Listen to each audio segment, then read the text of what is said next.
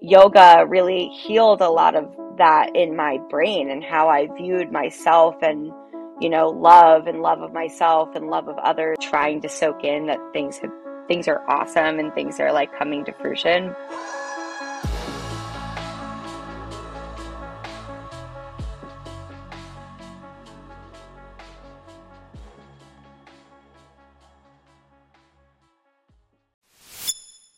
Welcome back to the show. Today, my guest is Katie Kutler. Katie is the owner of Kaffe Karma, a coffee shop by day and a yoga meditation studio by evening with workshops and events on the weekends. Katie was previously teaching yoga alongside of running her own nutrition coaching business where she focused on holistic habits with her clients. She has since given that up so that she could put all of her efforts into growing Kaffe Karma, which opened in Greenville, Delaware in January of 2023. Katie and I get into her origin story of what made her want to open Kaffe Karma in the first place. We talk about her obstacles and some of the hardships she faced as part of going through this process of wanting to open Kaffe Karma and then eventually seeing it come to fruition. We talk about how it affected her personal relationships and how people were able to step up to really help her in the times where she needed it the most. And coming out on the other side of this and really being able to embrace being a business owner and pouring your heart and soul into it and what that means for her customers and everyone that steps foot inside of Kaffe Karma. I had a blast talking with Katie because a lot of the lessons that she picked up along the way resonate very heavily with me being another business owner. You're going to love this conversation. Enjoy. Hey everyone, real quick before we dive into the episode. You probably heard about this podcast directly from someone else or saw it shared on social media. We can only grow, spread our message further, and keep bringing in awesome and amazing guests with your help. If you could take five seconds and hop on whatever podcast platform you're using and leave us a review, it would mean the world to us. On to the show.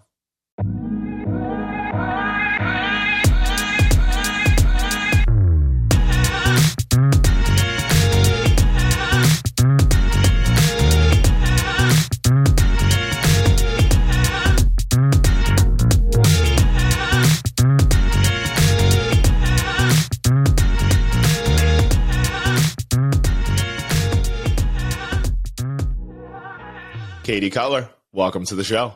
good morning derek batman Very good morning. So you opened uh, Kaffe Karma a little less than a month ago. Uh, how you feeling? I feel really good. I feel like people keep asking me this question. They're like, How are you doing? How are you feeling? And I think part of it is like total delusion. Like you're just so tired, you're running on fumes, you're managing like 20 different parts of your brain and things that need to happen and future things. And you're also just like trying to soak in that things have things are awesome and things are like coming to fruition. But um I'm tired. Like I'm I'm not gonna lie, I'm really tired and I'm but I'm not drained. Like I'm tired, but I'm not drained. I have like so so much in the tank still. Um, but I'm tired, and things are really good. Yeah, well, it's funny when people are you know inquiring like that for somebody that's starting a business, moving a location, right? They're making some sort of like major change in their life. I think part of it is the fact that they're just like genuinely um, like they, they they care about you and they want to make sure you're okay.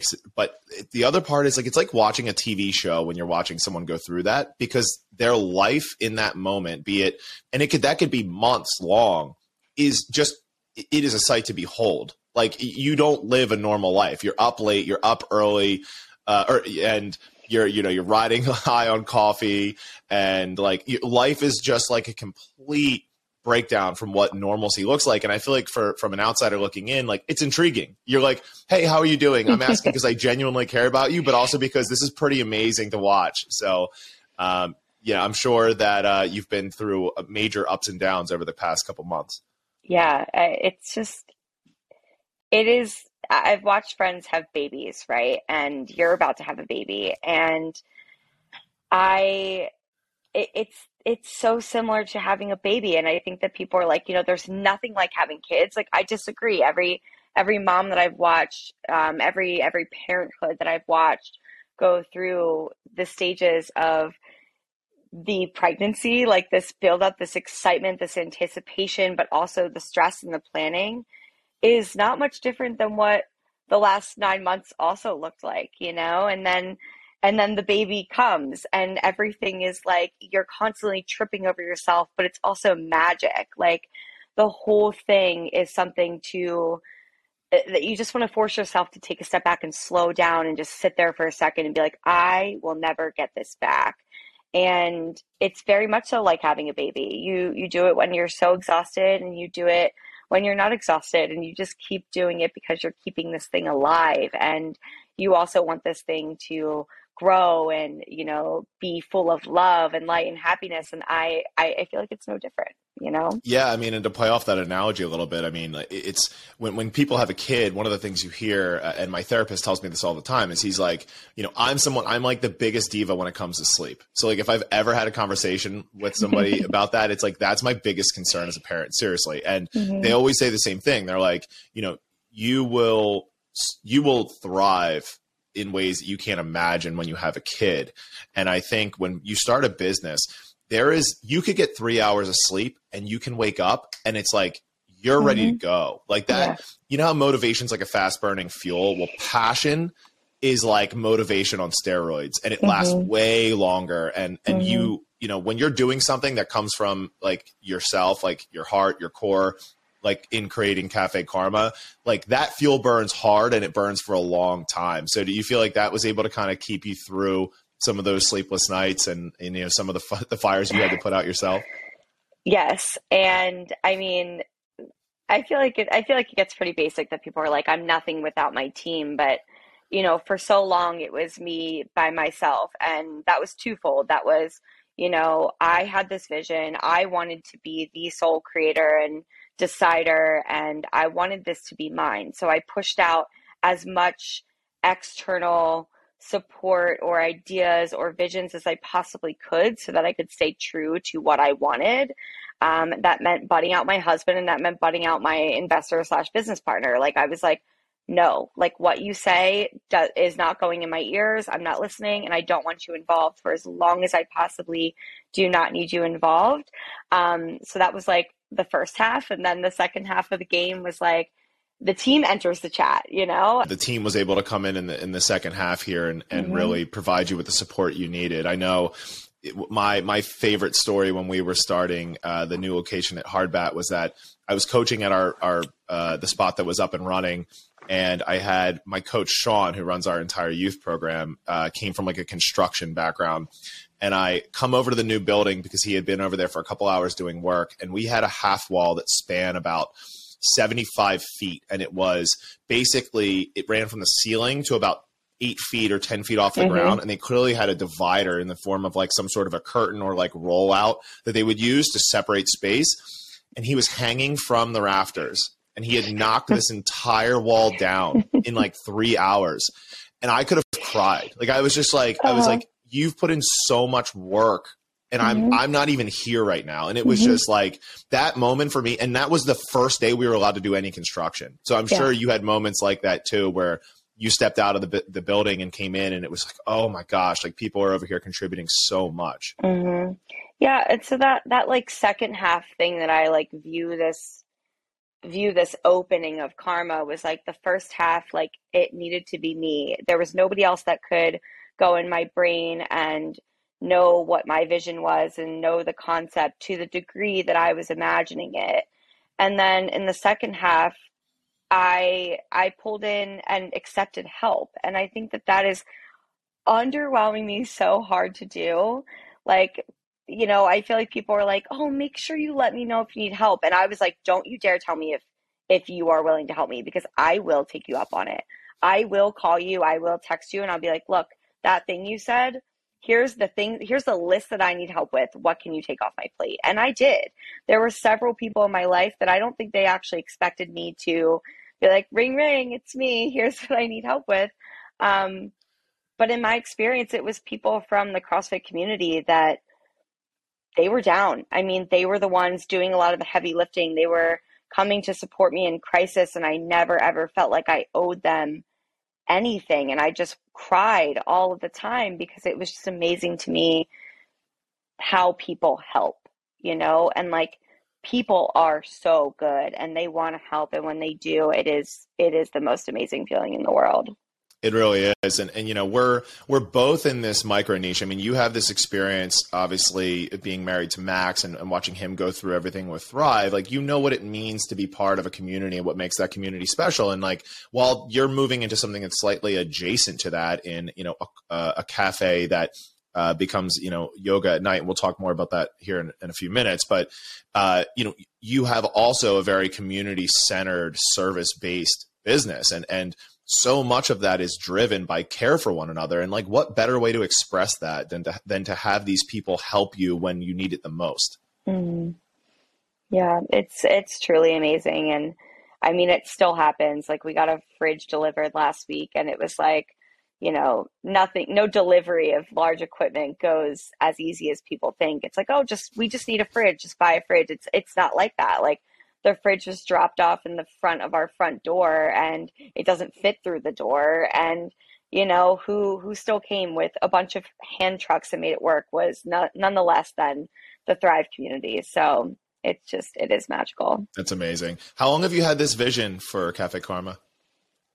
Since 2016 2016 was the first time that i envisioned what at the time i was calling a wellness cafe and I, I wasn't sure what that looked like but that was when I was doing my yoga teacher training and my meditation teacher training. And I had um, just kept journaling like about, you know, I was struggling with orthorexia and some like little eating disorder behavior when it came to health and wellness and my obsessive compulsive desire to stay thin and whatever else. And yoga really healed a lot of that in my brain and how I viewed myself and you know, love and love of myself and love of others and food and all these things. And I just kept envisioning like, you know, I loved being in coffee shops and I would just I would just look around. I'm like, this is a community hub. Like people there's people here in their business suits. There's people here that just came from the gym. There's people here that are cozied up, you know, working from home. There's stay-at-home moms. There's people uh, there's people of all different shapes, sizes, walks of life, and they're all existing in this one space for all different reasons. And I used to sit there and watch them, and I was like, "What is this space when it's dead? Like we should, we should do yoga in the evening. Like we should meditate in the evening. Like why don't, why isn't this community space more of a community?" And it just was this like thought that came and go. Like I didn't really think anything serious of it. I thought maybe it would be something I did when I retired. And like now thinking of that, I'm like, I was fucking crazy. Like, who would do this when they're retired? Like, if they did, I have no idea what type of energy they have or like how crazy they are. But I, I could never imagine doing this when I'm retired. And I don't know. I just kept coming back to it. Um, yeah, since 2016. That's amazing. Well, yeah, I mean, it, it, the seeds plant way earlier sometimes. Like, like I find that whenever I think back about starting a business, running a gym, being a coach. It's like you have these moments of recognition where you're like, okay, you you were thinking about this way before you even acknowledge that you were thinking about it. It was mm-hmm. just in its infancy so much so that you couldn't even articulate to a certain degree like what it is you wanted out of it you know and like mm-hmm. i always say like one of the biggest disservices we do to uh, business owners or up and coming business owners is like try to convince them that we've had this whole thing figured out yeah. you know from the very beginning. It's like no no no. Like listen like this thing started in a to like in my mind in a way that like i can't even like capitulate or like talk about at this point. And, like now it's it, it's it's gone through a million iterations to get to where it is. Like but you kind of that you have the dream and then you just kind of have to figure it out as you go. Yep. Yep yeah. Yep. So so a compliment I have to give you is and I've spent a lot of time with a lot of business owners and a lot of, of gym owners for that matter. And I think there's a lot of people out there that believe that they know how they want to design their business. And in reality, they should probably just hire someone to do it for them. but in all honesty, like I love the aesthetic of your space. And I feel like that that's a gift that you have as a business owner. Where did you come up with the idea for everything? I was lucky enough that during my yoga teacher training, I became really close friends with um, a woman named An, and she used to do like fashion styling and interior design things. And, you know, she was, I think, 30 at the time that we became friends, and I was 17 or 18. And when I walked into her house, I was like, oh my God, I've never seen anything like this. It was all black floors, black painted hardwood floors, and white everything else. And it was like I knew that that was a design that like I liked, but I was so young that I had never been exposed to anything like that. And she changed my entire perception on what it meant to like create a home and you know, I think my upbringing was around like you can't have that around babies. Babies will just trash white. Or like, you know, people make white dirty and, you know, well black shows everything and there's these like nuances and like, you know, kind of like pessimistic ideals around white and black and things being too boring or plain and things like that, whatever. And she completely changed my mind about that. And um, I was really lucky to, you know, go to Tulum with her and get even more inspiration of like this minimal but like earthy and clean aesthetic. And I just kept thinking like, like we just don't have anything like this here, you know, like we just we don't. And I don't know, I have my own like twists and turns that I've taken into design and things that I value and things that I love, but I felt I took great pride in the fact that I designed that cafe and I will always design our cafes because it's something that I'm really passionate about now. That's awesome. Yeah, one of the paradoxes with design is that you, you, people can make whatever argument they want about their design being better than another one, but mm-hmm. in 20 years, everyone's going to think it's stupid. You know right, what I mean? Like right. design changes. Yeah, it changes. It changes so fast. It changes. Yeah. Um, well, so you also have like kind of a newspaper theme that you do mm-hmm. with um, the cafe as well. Mm-hmm. Where did you come up with that idea? So I kept looking around at the design, and I was, you know, one of the reasons that I wasn't in love with the location at first was because it wasn't old. I love taking an old space, keeping character, and making it look new and clean and fresh. And I was really hesitant to have a brand new space because it feels so new and it feels so cold and like unlived in. And I also had this feeling of like I'm in I'm in Greenville. I'm in an area that still has a lot of like old family, old money, old ties to it, a lot of history that hasn't changed much. And we're in this brand new build and I felt like generations above me were going to be hesitant to accept Kaffe Karma with open arms, not just because of the name, not just because of the concept, but the fact that it was going to be so white and so like black leather and chrome and new that they were just to be like, ugh, like I hate this new era and these like, you know, woke minimalists, like all this stuff. I just had all these imaginations of what they were to say and feel. And I was like, you know, how do I I'm okay with design not being everybody's favorite. There's gonna there's people that already come in, they're like, too much white.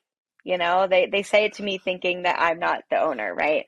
Um, and that's okay. And I, I know that design isn't the di- the design isn't going to be well received by everybody, but I don't ever want that exclusion to feel like I don't belong here. I can't belong here because there's nothing that makes me feel at home here. Um, and minimalism and white and black leather can be can feel not as warm and not as homey, especially since we're in this like warehouse type of space. And so I was trying to find ways to make it more homey. And I just was like, I love history. I love learning about what this space used to be like at a ground level, like when it was just grass, like what was this space, you know? And so I started doing this deep dive and I was like, I love vintage newspapers, the way that like they smell and the way that they feel, and the fact that like we still have newspapers being printed. You know, like it's history every single day. And when you open an old newspaper, everything is different. The way people talked, the way the prices were, what people cared about, um, what was allowed to be typed and printed in a newspaper um, that wasn't frowned upon. And just there's so many nuances to it. So I started bringing this theme in there and I decided to look up like the local like museums and see what the history was in our plaza. And I begged and begged and begged for them to let me use it on our coffee cup. So like you got to see like our coffee cup has the history of Barley Mill Plaza printed on the newspaper. And then I tied in the verbiage to be like, and then it became Kaffe Karma. And like, here's how it became this like local connection of everyone knows everyone in Delaware. Like, just spoke to what the space is. Um, so yeah, I just started getting a bunch of old newspapers and it's been really awesome to actually see older generations come in the space and that's the first thing that they connect with. Um, and then I watch them start to like sit on fur and I watch them like sit on a low low profile leather sofa and then they love it and then they're back the next day and I'm like, yes. I'm like, you feel at home and you're here and you're coming back. So yeah. Yeah, I love that. So basically, you recognize the fact that um, you know you had concerns around the locals being able to take to such a, a new building with such a modern aesthetic, mm-hmm. and you took something that was a piece of history for them and, and kind of you know help draw them into it. So I, I absolutely love that. Yeah, I, I had some sense of that you were going with the newspaper theme in part because of the black and white, but also mm-hmm. because of the fact that it does kind of like draw in a little bit of history. But I didn't realize that it was so relevant to the local area. So that's amazing. Mm-hmm. Yeah. That's really amazing. So yeah. obviously you had to come, o- you know, overcome a lot of hurdles when it came to like permits, biz, the business, finances, all of those things. And I know that there's just like an endless amount of fires that need to be put out as part of starting a business. Um, but what were some of the self beliefs that you had to overcome to get yourself to be, you know, in a good headspace and put your, basically put yourself in a position to be able to make the, the the hard decisions. I I think I've always been a person that leads with so much confidence to the point where sometimes my confidence is me trying to convince myself that I'm ready and I am capable. Um, I mean, my my friends laugh at me because my senior yearbook quote was even uh, something about while bangs don't look good on everybody, confidence does. And it's funny, it's like a Lauren Conrad, The Hills quote. And the funny part about it though is I I am I am always bleeding confidence. And when I'm not, there's something seriously wrong with me, whether it's my sleep, um, my nutrition, my like lack of like movement, all those things factor into it. But the self beliefs, I just I had tunnel vision for one, but for two, I just made sure that nothing was coming in my ears that was doubtful or pessimistic. And I am still a full believer and um, somebody that encourages my team to lead with optimism and to always put pessimism on the back burner, no matter what that looks like. If it's somebody complaining about our um, about our lids and you know my teammate goes yeah they really do suck that is already us leading with pessimism right that's not leading with us with like oh you're right. I've never noticed that. Actually i'm going to bubble that up and we're going to get better lids. Like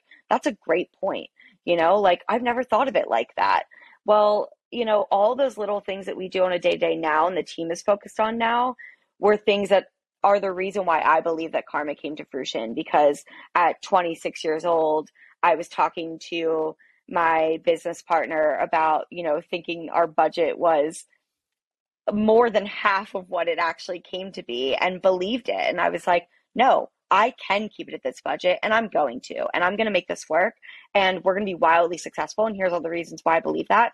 I was shitting my brains out. Like, I didn't actually, you don't actually know if things are going to be successful. If we did, everybody would start a business, you know, like there's so much risk in it. And you know, not every good idea becomes a um, valuable, profitable idea, and we know that on on so many different levels. So you have to kind of almost lie to yourself a little bit and lead with outpouring confidence just to get yourself to do the thing and so that others also buy into what you what you dream of and what you're trying to go with and i think that yeah confidence was the biggest thing yeah, I mean, you you have to have confidence in the vision and the mm-hmm. belief because you hit the nail on the head. Like there, there is no guarantee when it comes to starting a business. I mean, you know, not for nothing. Like I think about what would have happened had I moved into a new facility one year later and we got hit with a pandemic. You know, like mm-hmm. what if you had started this a few years earlier? Mm-hmm. You know, mm-hmm. and like so sometimes there are external factors that like actually all of the time there are external factors that we can't pr- predict, you know, and, and there's very little certainty involved. So if you're not confident, it's like you stand no chance in this space. Mm-hmm. Yep. I mean, it's a, it's a brutal owning, owning a business and creating something and taking risks is hard. Like, I don't think that every single person is cut out to do that. And that's okay. It is hard. It, it is, it, it tests you in so many different ways. And I think that if you don't fully believe what you want, people know. People can feel it that you don't believe in yourself or your concept or why you're here on this earth doing what you're doing. If you don't believe in your impact, people can feel it.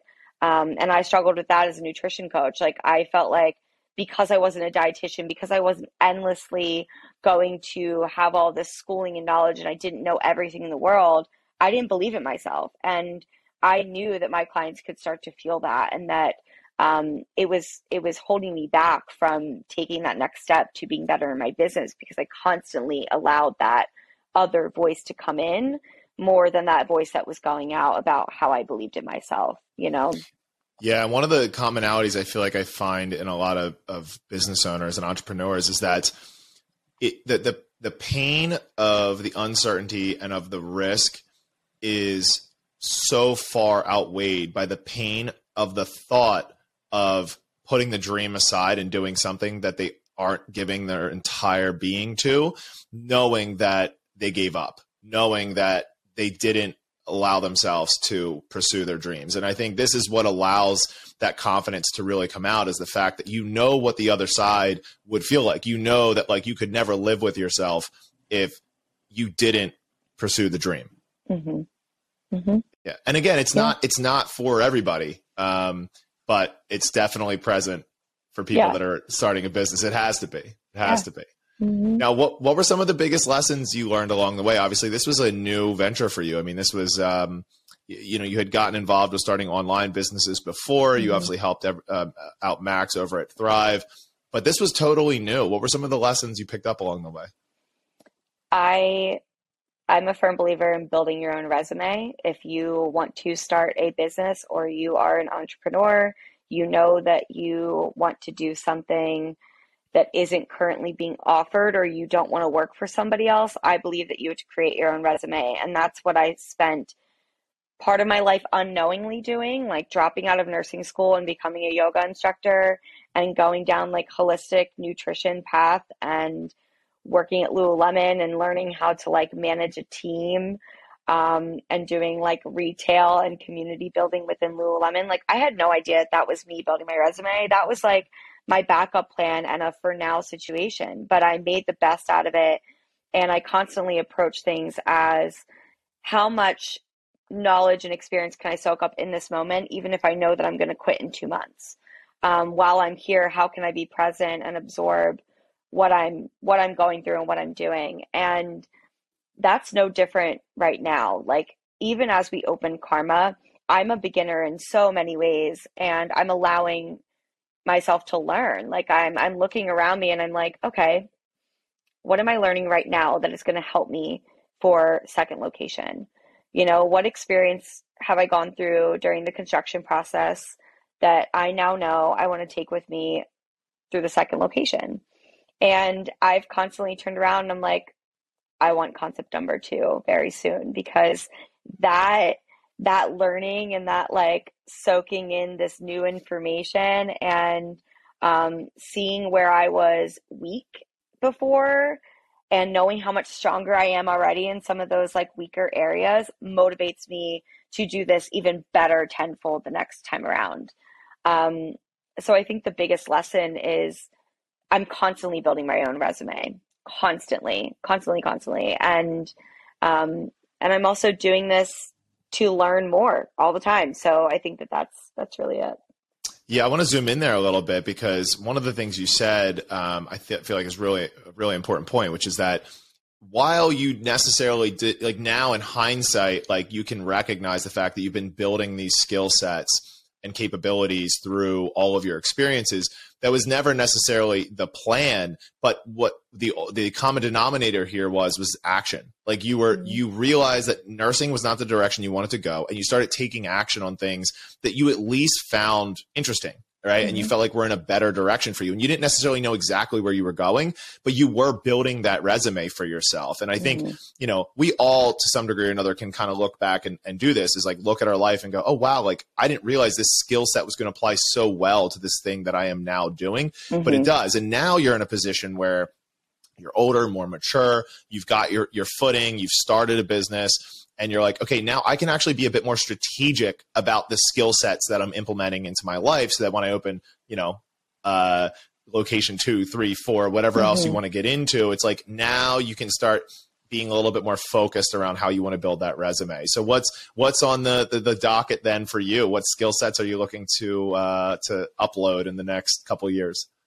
I it's so funny. I, I think I've kind of narrowed it down and what I what I feel really what I feel really good in and a lot of that is team development. I I really love team development so much and Lululemon ignited this fire in me. They do this thing called vision and goals um, within their team and they and they meet up and they talk about your life in 10 years and you write this blurb about your vision for your life in 10 years and then you break that into 10 year, five year, one year goals.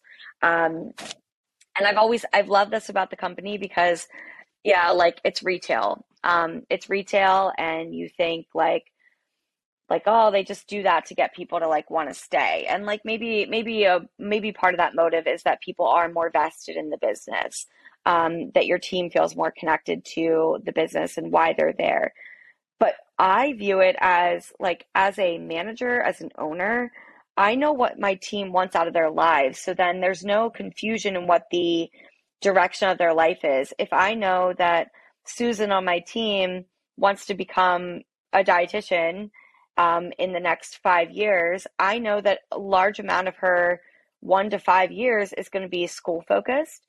It's going to be internships. It's going to be um, trying to balance their life so that they're not like feeling like all they do is work and school.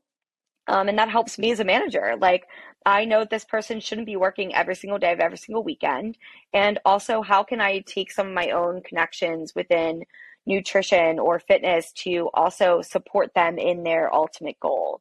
Um, and there's like this, there's this mutual respect that goes on with that. And so I'm doing that with my own team. And it even came up in a meet in a little like short meeting with one of my teammates yesterday is that you know, she's going to start making pastries in house for us. She was a pastry chef before. She makes like, she has her own cake business on the side and she's going to start making pastries in house. And I was like, you know, like, what is your goal for yourself long term in your life? Like, what do you see for yourself? And she was like, she was like, this is why I love working here because I'm not just working for you. And she was like, you know, she was like, I have this goal to have this like bed and breakfast and you know this event space where i'm making all these things. And i was like my concept too is not far off from that dream. And like i'm happy to also support you in your own endeavor. But like if you want to find a home here and you you know have this dream and i can somehow also be a part of making that happen like i want you to know that i'm happy to also entertain that idea. Um, and we just had a really great like life conversation from it. So team development is a big part um, it means so much to me, and I and I definitely see myself um, very passionate about that and wanting to get really into that over the next year and a half, two years. Yeah, I mean, team development is it's so rewarding, and it's it's rewarding because it's just it's so real in a small business. You know, you're you're not running a company with hundreds or thousands of employees, mm-hmm. and and you know. In companies of all sizes, like two of the main reasons people leave is that they either feel like they've run into a ceiling or they're disconnected with the company you know? And i think mm-hmm. you have such a opportunity but also a responsibility as a small business owner to be able to ask those deep rooted questions of like what do you want out of life? Why are you here? Like you know what how can i better serve you? And it's like that's that's not just how you keep employees and we all know that retention of employees is is you know that much more important than even the retention of your clients. Um, but it's like you make them serve the mission better you know it's like mm-hmm. you you create a better service you create a better product and it, it, just feels like a better place to be when they see the same face every day what you know when someone's coming in for a cup of coffee or for a yoga class and oh by the way that person is always smiling always happy always there to help right and every person they talk to has answers that are in line with the mission you know mm-hmm. and that's mm-hmm. so important so important. yeah we're going to hang up their vision and goal wall. Like the vision goal wall will live back by our big newspaper collage. It's also back by the meeting table. And it's strategically being placed back there because we're opening up that meeting table for reservations for um, anybody really, but we're getting a lot of interest from local businesses that just have meetings that they don't want to take clients in office and they want to guarantee themselves a quote unquote like private seat while they grab like a coffee or lunch, whatever it is. And I think that in that that free time I like to say is, you know, when they're waiting for a client or after a client leaves and they're wrapping things up or if they're looking for a point of conversation with clients and clients are kind of walking around the table, they now get to like see these vision and goals and like if I'm the head of finance at JP Morgan, like one of these, you know, different groups at JP Morgan, and I see that an employee there that I see every single day that is hardworking, is here all the time, is kind, um, seems like to have like really good organizational skills.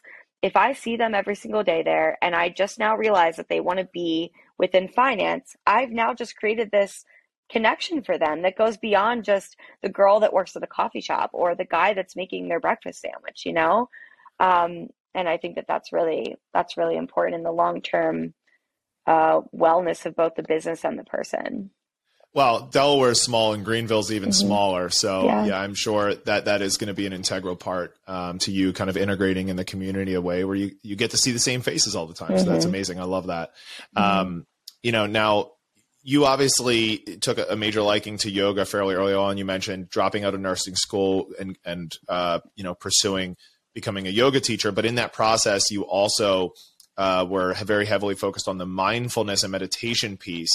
How have those skill sets kind of kept you grounded throughout this whole process of starting the business? Uh, my mantra throughout the entire construction process, when everything is out of your control, and when the state is holding you up for things, literally everything's out of your control. You cannot work harder, you cannot make things move. Um, I just kept saying, I am calm. And I would repeat it over and over in hysterics. I'd be crying and I would just be like, I am calm, I am calm, I'm calm. Um, and more recently, like around the soft open, right before the soft opening, it was, You are okay. You are okay and i've found that that that meditation piece and the ability to self-regulate um, i don't i don't know how anybody is able to do this without it and i think that if they do it without it there's a reason why their business isn't flourishing or people don't feel that security in their presence you know like my team constantly says to me like i feel so calm around you i feel so so prepared when I'm around you and I'm not calm all the time up here. Like I'm not always calm internally. I'm not always prepared. I don't always have the answer, but that external energy that somebody receives from you that makes them feel capable and safe, um, I think can only be possible if you are connected to yourself and able to self-regulate. Um, and all those all those days where I was in a panic and alone and the joke kind of the joke and the running memory that goes by is this day when I was sitting on this like splinter covered pallet in the in my dusty box I was calling it um, and just crying because I was sharing a car with my husband and I was literally alone until 7:30 p.m. I texted everybody I knew that could possibly come give me a ride. I had all this equipment dropped off covered in pallets sitting out front of my location, no help from anybody or anything. Everybody was at work, and I just sat there and I cried. And my property manager is calling me, yelling at me that all the stuff is sitting out there, no help, just crying. And those horrible memories that I have and those traumatic memories that I have throughout this process, I just kept doing my 557 breath. I kept coming back to putting my hand on my belly and my hand on my chest and just breathing and calming down and I would be laughing by the end of it. You know, I'd be like this is not that bad. Like things things aren't that bad. You're okay. Things are okay. Like it, like you're about to open this fucking coffee shop that everybody's going to flock to. Like it's okay. Like things aren't that bad. Um yeah, so I mean a big tool nonetheless and I and I think it's only going to get more important as time goes on. Yeah, and I mean like you know, you, you mentioned something there, which is that like, you know, you were able to use these breathing techniques and other tools as a way to kind of ground yourself, but it didn't make everything go away. The problems were still going to exist, right? It didn't make everything, t- you know, flip to perfect, but you know, you're able to kind of tune in and, and check in on yourself throughout that process. And, and in that way, you know, you are the calm presence that your team needs, mm-hmm. you know, because the reality is your team's not starting this business for a reason, right? They need you to be able to be the filter for all of the crazy external inputs going on so that, you know, you can be the calm calm force and I think that that's a very underrated skill, not just for business owners, but for people in general is the ability mm-hmm. to remain calm when everything around you is in pure chaos. Mm-hmm. Yeah. One of my, uh, Max will tell you, one of our favorite memories together as a couple throughout this process was there's not many. There's not many great memories of being a couple throughout this process, but one of the uh, one of the memories that we kind of laugh about now is it was right before it was when we didn't know if we were going to get the space. They weren't giving me what I wanted in my lease negotiation, and if they didn't give me uh, an inch further financially, it just wasn't going to make sense to take the risk. And my investor was going to be out, and there's a lot of pressure there, and uh, I was hysterical in the kitchen. Like I was so I felt like my dream was coming to an end and that what was I going to do now? Was I just going to go back and like work for coffee shops? Like what the heck was I going to do? I was falling apart.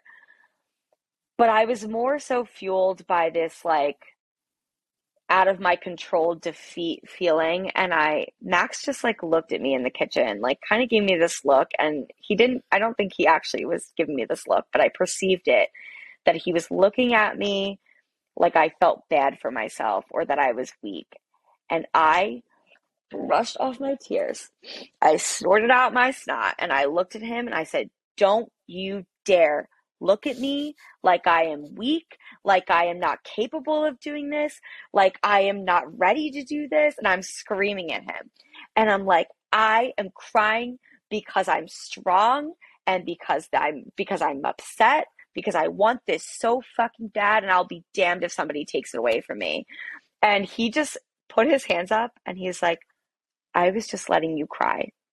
And I was just being here. Like that's all I was doing. I didn't give you a look. That's it.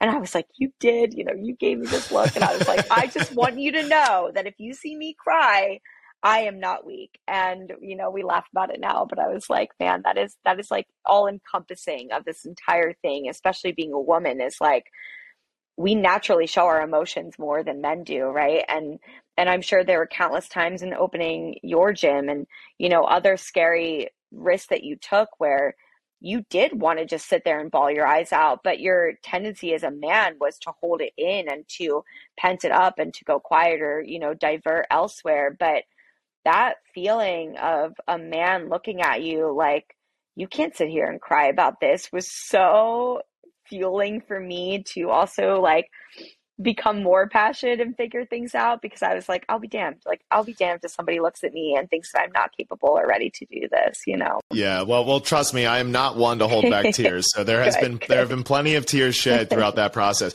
Well, and what's funny is in that, and, and you can correct me if I'm wrong, but like, mm-hmm. I, I would, I would like to say that there was probably also just a momentary experience of almost like a mirrored reflection of yourself. So in other words, like him looking at you like that, there was probably a very small hint of truth of catching yourself pitying mm-hmm. yourself and mm-hmm. you're like that's where it's like your true self comes above that you're like no mm-hmm. you know what i mean so it's like mm-hmm. you probably were not you were equally mad at yourself as much as you were mad at him in that moment yep. in recognizing that there was like a hair of that and you're like don't you dare let that sneak into this yep. and it's so funny like you know, your partners, especially your mirror, like every single person we come into contact with is a mirror. And, you know, I think ego and shame are two things that I really love to read about and um, listen to podcasts about because I'm so fascinated by how they always bubble up and tie into what you're doing in your current life and how you show up on a day to day basis. And that balance of like, you need a healthy amount of ego to succeed, right? That confidence can sometimes be perceived as having a large ego because it is. And there's something that you have to deal with, with like shame coming in. And it's like the shame of like, am I being egotistical? Am I, you know, the shame of like pushing my husband to the side during this process, right? And having to watch him struggle, but knowing that we were on the we were on the cusp of things things not being that way. So for for the long term, um, but ego and shame always go back and forth, and there was a lot of shame going on, um, and it's it's important to to just kind of come back to yourself and lean into the bottom line and where you're going with everything. Yeah, I mean, one of the things you and I have in common is that we didn't come to being business owners in a very traditional path. You know, it mm-hmm. wasn't like we had parents that did this, that handed us a bunch of money, that said, mm-hmm. you know, here are the the exact steps that you need to take, you know, or take mm-hmm. over my company. You know, we went through this in a very unorthodox way, and you know, one of the interesting things about emotions throughout that process is you have you have these five, right? You have like glad, sad, mad, shame, fear, and it's like four of them are negative. So mm-hmm. 4 mm-hmm. fifths of the time, you know, you're either trying to better understand why that emotion is present, trying to fend it off, trying to explain it away. And then one out of five you get to experience like, okay, I'm glad. And then it just dissipates so quickly, mm-hmm. you know? So mm-hmm. I, I, think it, it, it, that can be a really, really difficult challenge throughout the process of starting a business is like, most of your emotions around everything, even though on at surface level, and even though to everyone else outside of you, you look confident, it's like you are like a like with a ping pong paddle in your hand, just like negative emotion, mm-hmm. negative emotion the whole time. Mm-hmm. Mm-hmm. It's so true. I, I don't know. I, I think that you learn so much about yourself, and that can either that's going to make or break you. I mean, you you see yourself in the most raw, true, purest form, and like you said earlier about being a small business owner and having a team, it's it's much different. They get to be exposed to the realness and to the day to day of what you're experiencing while building this. And, you know, some of my teammates in the, uh, in the future, maybe even concept number two, won't get to see me in this same light. You know, they won't get to see me as messy, or maybe it's sometimes looking unorganized, or maybe, you know, not having all of the paperwork together and all these things. They won't get to experience that. And there's something really special about that. And there's also something that's so extra raw about that that's hard for me to deal with you know? Like my employees the other night were like hey katie do you have our w2 forms? Like we gotta like fill this like form out for our taxes. And i was like right right taxes. Like that's what we gotta you know that's what we gotta, gotta come back those. to. Like right gotta do that. Like where are those forms? How do i get those forms? You know like there's things like that that you know can bring up shame if i allow it or can eat at my ego if I allow it. But then there's also, you know, that part of you that has to come back to like, you know, how can you show up and just be transparent, be authentic, lead with that authenticity and transparency, and like just come back to connection and doing the best you can. I think one of the biggest shames of all is that, eh, and just like being super unfortunate, is that when you start a business and you know you're doing this in an unorthodox way and you're coming from nothing you don't have the energy resources and money to be able to document what's going on but like what i would give and i'm sure you feel the same way if there was a camera crew that could have been present through every waking mm. moment as you were starting that process it, it would be just so incredibly motivating you know one for yourself because in the process of starting business two three four five you know and up the ladder but also for other people that are looking to start a business um, to see kind of the raw the rawness of the experiences that you had to go through right and the trials mm-hmm. and tribulations throughout this whole process and and you know you mentioned about sitting on the pallet crying your eyes out because you have a bunch of equipment sitting out outside having someone calling you and yelling at you it's like those are the moments that like you will always remember right because they're mm-hmm. they're novel and they're just incredibly intense so 10 years from now when you look back it's like there's going to be plenty you'll forget, but there will mm-hmm. absolutely be things you will be able to see with just like such a clear, vivid vision. Yeah. And I, I was getting teary eyed listening to you because I I kept trying. Like I kept coming back to my journal and I kept trying. Like I would there's probably less than 10 pages total of journaling throughout this entire process that had anything to do with the coffee shop and I would try my best but I'd be falling asleep with the pen in my hand you know? I'd be I'd be like I don't even like know what else to write about because there's so much that I need to write about. Um and you know I feel like I feel like I, I could write a book and I think it's because of that. You could write a book about your entire life but nothing would actually hit the same as like somebody like a camera crew following you around because some of those moments you know like crying on the pallet i took a selfie that day and i sent it to some of my best friends and i was like this feels ridiculous taking a selfie while i'm crying but i never want to forget this day. I never want to like forget this moment of there being fucking no one and nothing able to save me in this moment and me struggling so hard um I never want to forget it. And I tried. People were like, document it all, document it all. And you're like, you think you can. But unless you're going to pay to hire somebody to follow you around, there's just not enough. There's not enough in you that can actually document the entire process. But I totally that actually agree. gave me a good idea. You know, like for the future, if if if we were to find somebody that was like an up and coming entrepreneur, right? Mm-hmm. When we're sitting on you know decades of success and doing mm-hmm. And being able to gift that to somebody else and so say, true. "Hey, I know you're starting your business. I mm-hmm. want to document this entire journey for you." Yeah, I love uh, that. That would be so amazing. That would be amazing. People would love that. I mean, it's like a home movie, you know, like I get really I don't know if you like ever watch home videos with your parents, but like I'm the weirdo that's always like I want to watch home videos. Like let's play home videos on Christmas on Christmas morning. That's what I made my parents do.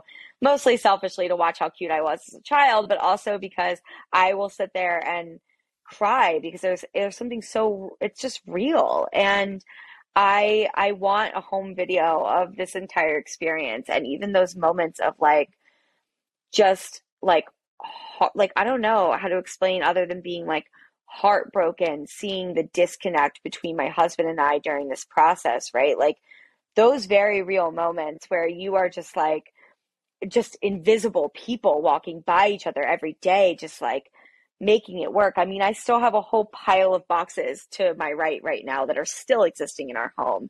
We sold our dining room table and our dining set to like make space for boxes during the process. Like things that are like, yeah, that's a sacrifice, but like when you are walking around each other every day with two also very large dogs in a not so big house, like those microaggressions and tensions that build up, like all those types of memories I wish were caught on camera because we would be that much more proud of ourselves for, you know, getting through it and being able to look back and just being like, wow, we did it. Yeah, I mean, it's, it's, hard to even show up for yourself in the way that yeah. you in the way that you need to, and you are a version of yourself when you're going through something like that that mm-hmm. is so far gone from what your partner fell in love with mm-hmm. and and was yeah. used to dealing with on a regular basis. You know, and it's and just like the the the, the, you know the perils and ups and downs of of starting a business are uh, unpredictable.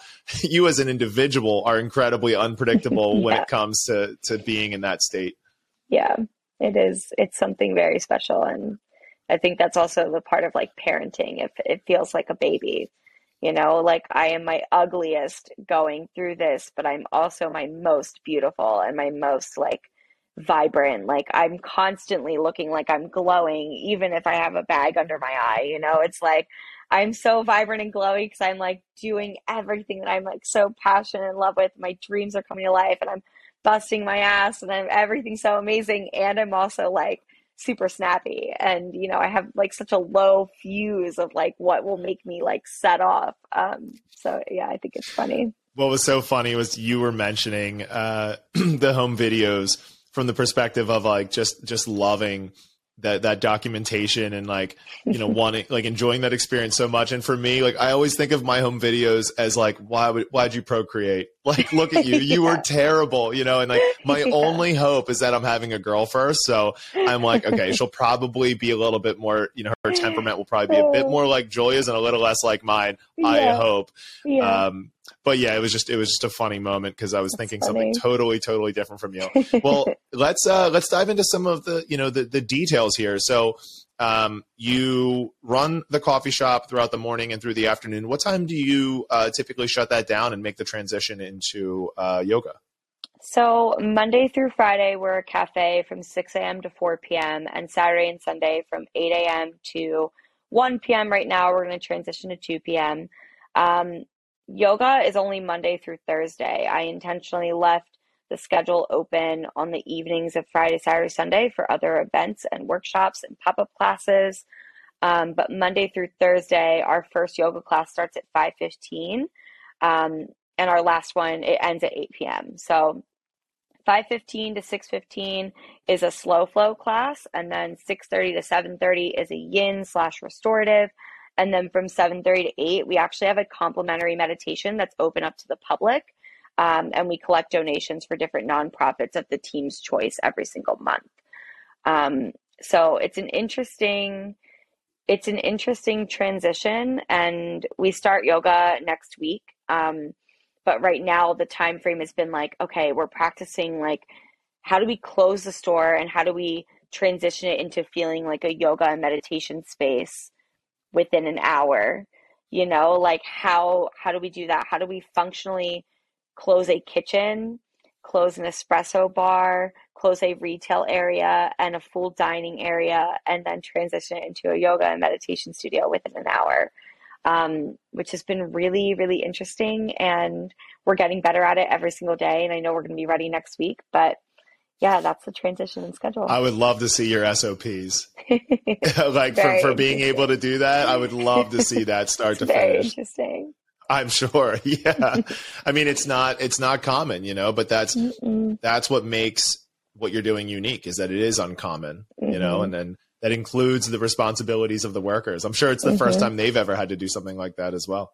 Yeah, I, I think they I think they're enjoying it, which is really it's also refreshing to see. Like they all were drawn to working for Karma specifically because it was more of a social good than it was just working quote unquote just working for a coffee shop. And you know, I was lucky to work at different coffee shops and experience the different types of employees that will come in and i think people kind of envision coffee shop workers as being like kind of misfitty like people just don't know what they're doing with their life don't know what they're what they want out of life or you know assume that all they care all they want to do quote unquote is work in a coffee shop.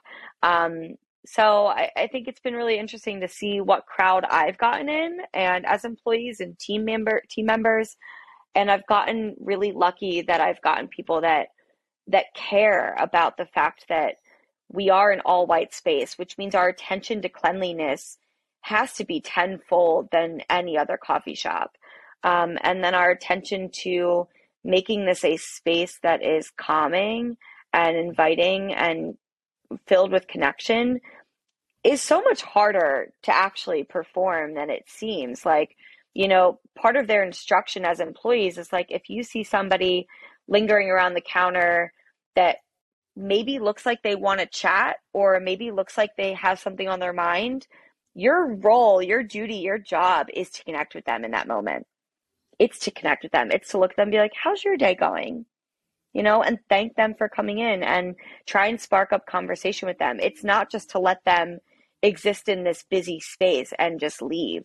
Um, it's in their role and their obligation to connect with them on a deeper level. So it's been really cool to watch them actually enjoy like lighting an incense, lighting the candles for yoga, and like moving the furniture to the back of the room to clear out that space. And it, yeah, it's been really cool. It's been really cool to watch them enjoy that extra responsibility. Yeah, I mean, one of the things that I look forward to for you so much is, you know, right now you are the guide, right? And kind of the lantern for every person that's inside of that place. And you know they rely very heavily on you still to kind of help put push them in the right direction, lead the mission, lead the vision, mm-hmm. and you know just basically be the guiding light in terms of the direction of the company. And you know you're going to get to a point where that place is run so efficiently and so well that you're able to kind of step foot in there and be the fly on the wall mm-hmm. and just mm-hmm. observe mm-hmm. and like for instance for for me uh, you know hardbat now 11 and a half years in like there are times i walk in and i'm only going to be there for like an hour. Maybe it's just to work mm-hmm. out. And it's like to my right there's personal training going on right? There's intros going on. There's a class going on. There's a youth class going on. And it's like i'll go in the back and there's a meeting going on. And i'm just mm-hmm. like it, it's just so amazing to be able to watch it exist, right? It's like mm-hmm. it's its mm-hmm. own organism and it's mm-hmm. just going through all the motions. And mm-hmm. I can't wait for that for you. Because um, I know even if that could exist right now, your mind would make you be involved. You know what I mm-hmm. mean? Yeah, it's so exactly. hard to kind of mm-hmm. like be able to zoom out and just like observe. Uh, but when you do get to that point, it is so incredibly fulfilling. Yeah. And even now, it's like that that like meditation and mindfulness come it, it reminds me to be in the present moment as often as possible and to detach from outcomes right? And to detach from the work that still needs to be done. And so as often as i can when i'm in the space i try to stand there or sit on the sofa and just like look at things in awe as if it's all perfect right? And envision it as like it's perfect the way it is right now and like yeah there's there's a hundred things that are still changing. We're redoing our shelving. We're adding another rug or two. Or you know there's all these like little things that are changing that aren't actually quote unquote perfect but i try to view it as perfect. And it really helps me to admire the space and to continue feeling like a loving energy into the space. You know i'm not critiquing the space on a day-to-day basis. I'm not adding to that pessimism of you know well i don't i won't love this place until it has this, or I'm not going to feel um, happy about the way things are going here until blank. Like your job, and I believe this as an owner, and you might feel slightly differently, but my role as an owner is to always be dancing on that thin line of being in the space working in the business on the day-to-day operations and being on the outside of like how can i facilitate the broader vision? Um, and i think more of the work that helps the the vision be embedded into a community and you know what gets a community to recognize your space as one thing and not something else is more so done in the time that you're not in the space. Um, and I, and I think that that's a that's a hard balance. Like you know the more time that I spend behind the counter, the more time that takes me away from the time off counter, right? And as an owner, not as a manager, but as an owner, that that's a hard place to to find a groove in. And right now, I I feel like I'm doing a really good job at being kind of touch and go, you know, with yoga, community events, marketing. Like that's that's me, and I need as much off counter time as possible to rest to make sure that I have a creative brain that's full and capable, um, and then to also actually take action and be able to facilitate those things without being pulled in 10 different directions. But that ability to sit there and just be in awe of like this, what you were saying, organism, just like flowing the way that you kind of imagined and maybe differently in some ways than you thought it was going to, but it's still so amazing. It's, it's such a special feeling to have. Yeah, I'm going to give you a compliment and at the same time uh, take one away from myself, which is you have a, a, much better head on your shoulders going into this than I did at, at 22. And, um, you know, I think the way that you spoke about the need to be involved with the business, but also to kind of pull away and be able to, to work on the business rather than just con- constantly in it. I mean, that's, that's what allows the brand to become the thing that's recognized and not mm-hmm. Katie. Mm-hmm. And, and mm-hmm. that's a really important um, distinction because – you know, if, if people associate the brand with you, well, then if you're not present, the brand isn't there. And, and it's like the, you know, your ability to work on the business from the outside looking in and be able to make the brand the thing that people recognizes. It's like, that's when it becomes special and allows mm-hmm. you to do the things necessary to continue to work on it. Mm-hmm. It's yeah. And, and I think that that's something that came from experience. I mean, with nutrition coaching, I started, you know, I was getting such demand and influx of clients that I tried to hire other coaches, right? And they got like no clients out of it. And I was like, what what's going on? I thought people wanted this like this messaging of like mindfulness and like functional nutrition. Like that's what people wanted, but I realized people wanted me and it's so hard to make a business flourish if people only want you. And you know that too from like that's like if only people want to take Derek's class, if people only want to personal train with Derek, that's an issue, right? Because that means it's not hardbat that people want, it's Derek. And that is really hard because it's it's a good thing for you in a lot of ways. It's like a compliment to you, to the to the owner, to the face, but it doesn't help the business in any way. And I learned my lesson through functional nutrition fitness was like I can't be the face. I can't have people want me and I can't have it be that like people are trying to figure out when I'm working to go to karma. Like your best experience shouldn't be when I'm there. Like, yeah, it should be just as good when I'm there. Like, yeah, it might be nice to see me and connect with me and whatever else, but I want you to go into karma when I'm not there for a week straight and be like, I had an amazing experience every single day that I was in there, and it looked exactly the same as the way that you leave it, the way that you touch it, and it felt like you when I was there. That is the difference from going from like, this is mine to this is ours, you know?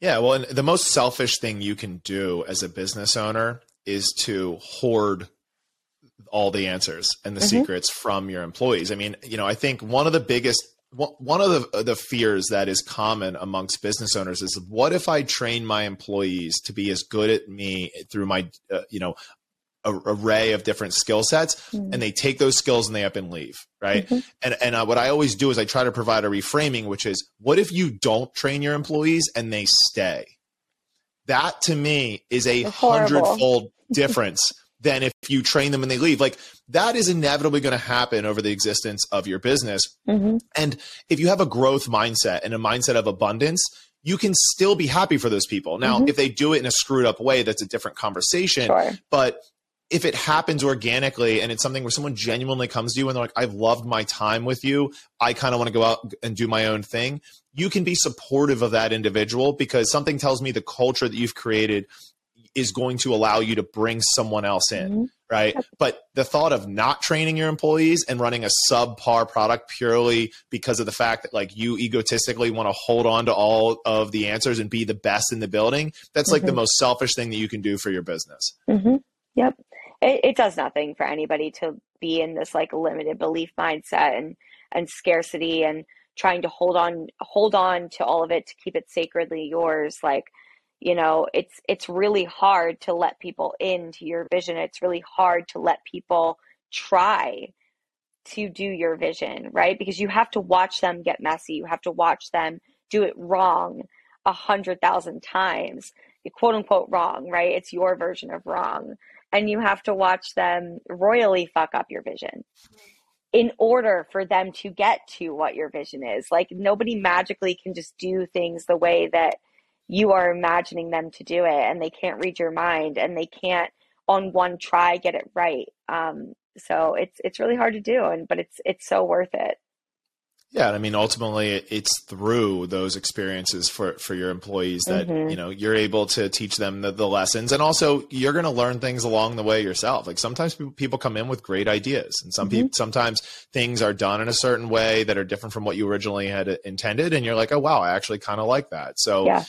It's uh, yeah, I mean, like, speaking back to the you know the this kind of like um the uh like organism that we we spoke of it's like that it it takes time it evolves you know mm-hmm. and and what kaffe karma will be in 5 years like i think people Crazy. oftentimes overestimate what they you know can do or change in a year and completely underestimate what they can do in 5 or 10 and it's mm-hmm. like you really have no idea where no. you're going to be in 5 years no. so no don't get too strict and regimented no. about every little thing in the business because it is going to be something that would almost be unrecognizable in a 5 year mm-hmm. time span.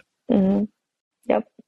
I mean, you, you, like we talked about in the beginning of the podcast, was like, you think the location that you wanted, or you think that you wanted this at a certain time. Like you, you thought all these things. You thought that you wanted your, I'm sure that your original business plan looks nothing like what it you, you what don't even want to know. right? I was writing I, my my business plan while i was still in college. Like right. yeah it, right. it it's, it's completely different in the way that you thought your life would look you know? I thought that i wanted six kids and i and i thought that i was just gonna like I, I don't know what i thought right? And i think that that's the part is that like i constantly say that i'm like i don't know what i thought because i don't. Like every single day my thought changes and you're constantly maturing with experience every single day. And I'm like, I can't wait for 30. Like, I can't wait for 40 because, like, the things that I learn on a micro level every single day, I feel like I'm like aging beautifully because of how much I'm experiencing, you know, like it makes me so excited to see who I am at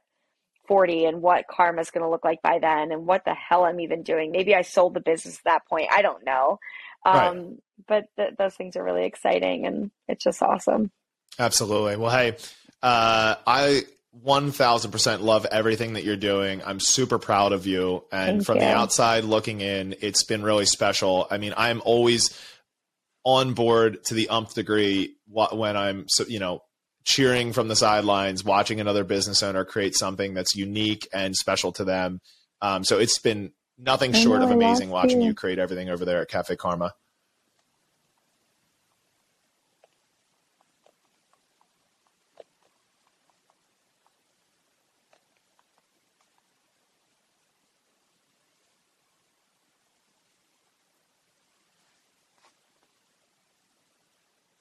We're back online.